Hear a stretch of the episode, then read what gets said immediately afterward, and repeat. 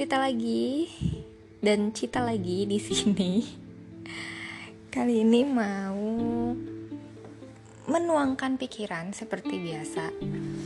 Tiba-tiba kepikiran tentang kalau punya uang lebih milih beli barang atau jalan-jalan.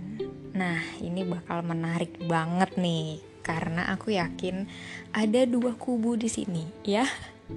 Kubu belanja dan kubu traveling.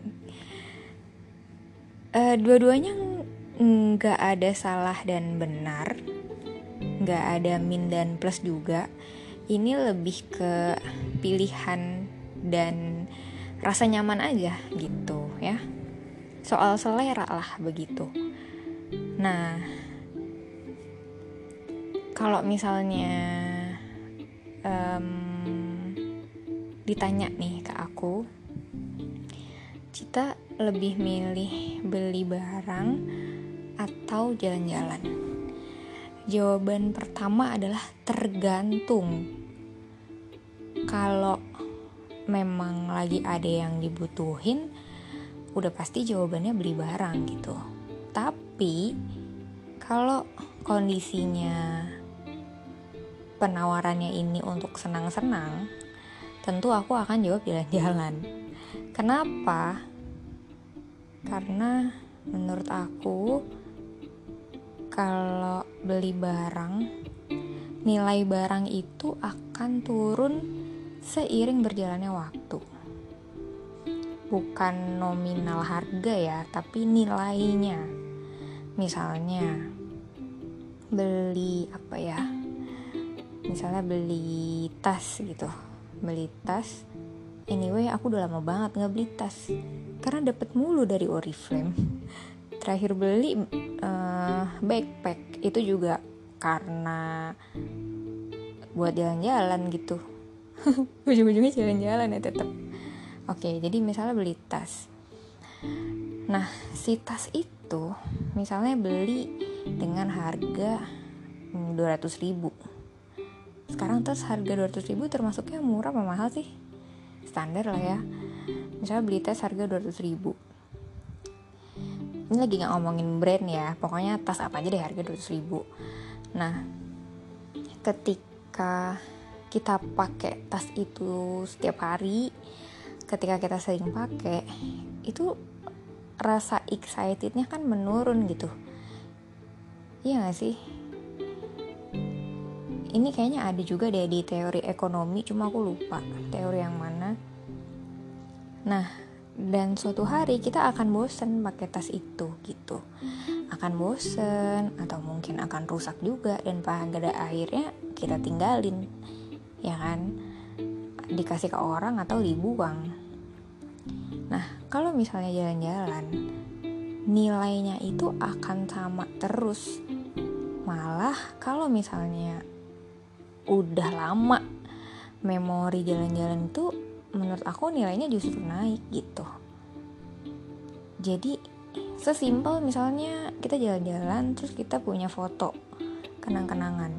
Nah misal 5 atau 10 tahun lagi ketika kita lihat foto itu kita masih bisa merasakan euforia ketika ada di momen itu gitu. Jadi nilainya tuh nggak turun. Nah selain itu kalau jalan-jalan sebenarnya nggak cuma dapet happy-nya aja nggak cuma dapet um, apa ya nggak cuma dapet vibes tempat baru tapi kita tuh juga dapat pengalaman baru yang mungkin sebelumnya kita belum pernah alami gitu. Sesimpel dulu aku pernah ke Jogja naik kereta sendiri. Sebelumnya aku nggak pernah naik kereta sendiri gitu. Bahkan terakhir naik kereta sebelum aku ke Jogja itu ya itu udah lama banget. Hmm, aku SD mungkin karena adikku tuh masih balita waktu itu. Gila udah lama banget kan terus naik naik kereta lagi uh, pas udah kuliah. Nah itu kan pengalaman baru ya kan? Dan pengalaman itu mahal banget karena nggak bisa dibeli gitu.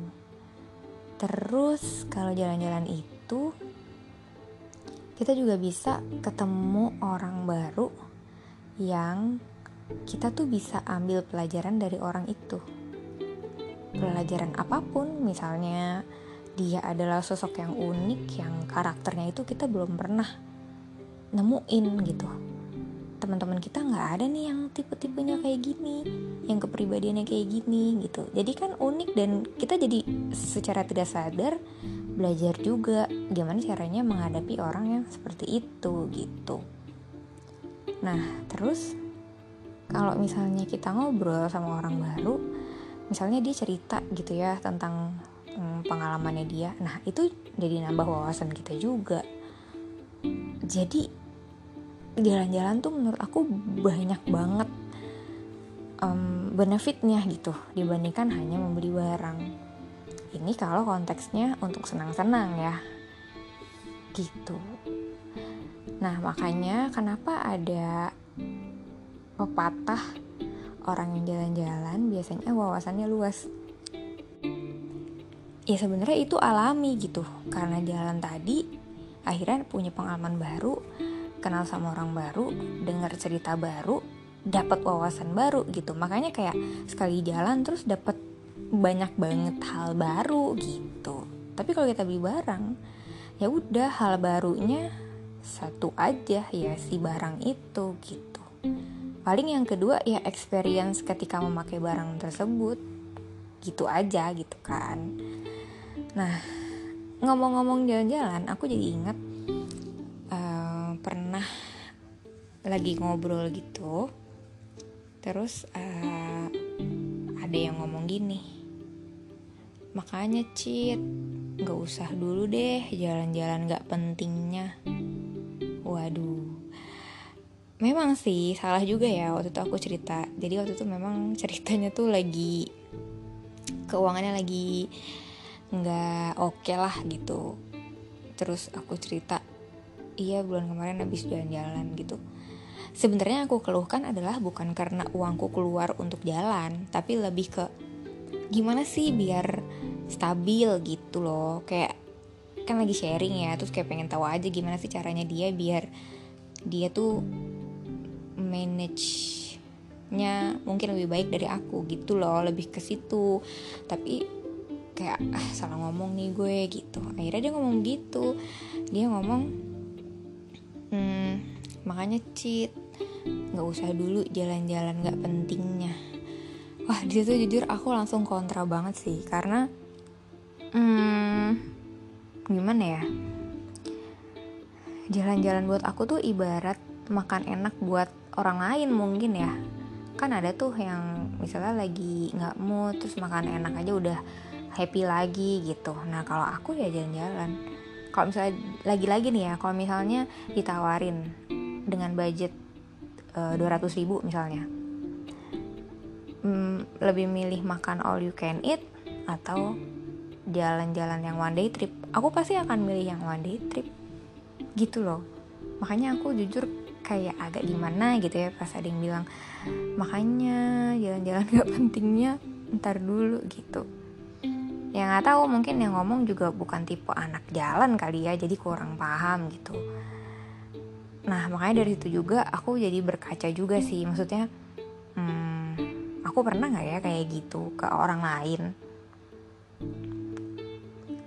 Aku jadi takut gitu loh. Takut jangan-jangan aku pernah nih ngomong kayak gini nggak sengaja ke teman aku yang seleranya tuh beda gitu.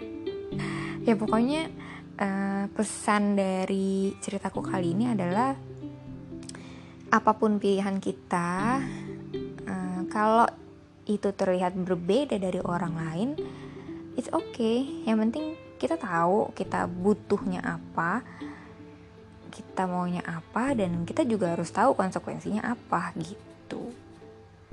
Selama kita tahu itu semua dan kita bisa menghandle dengan baik, menurut aku nggak ada yang salah sih gitu oke deh terima kasih teman-teman yang sudah mendengarkan wassalamualaikum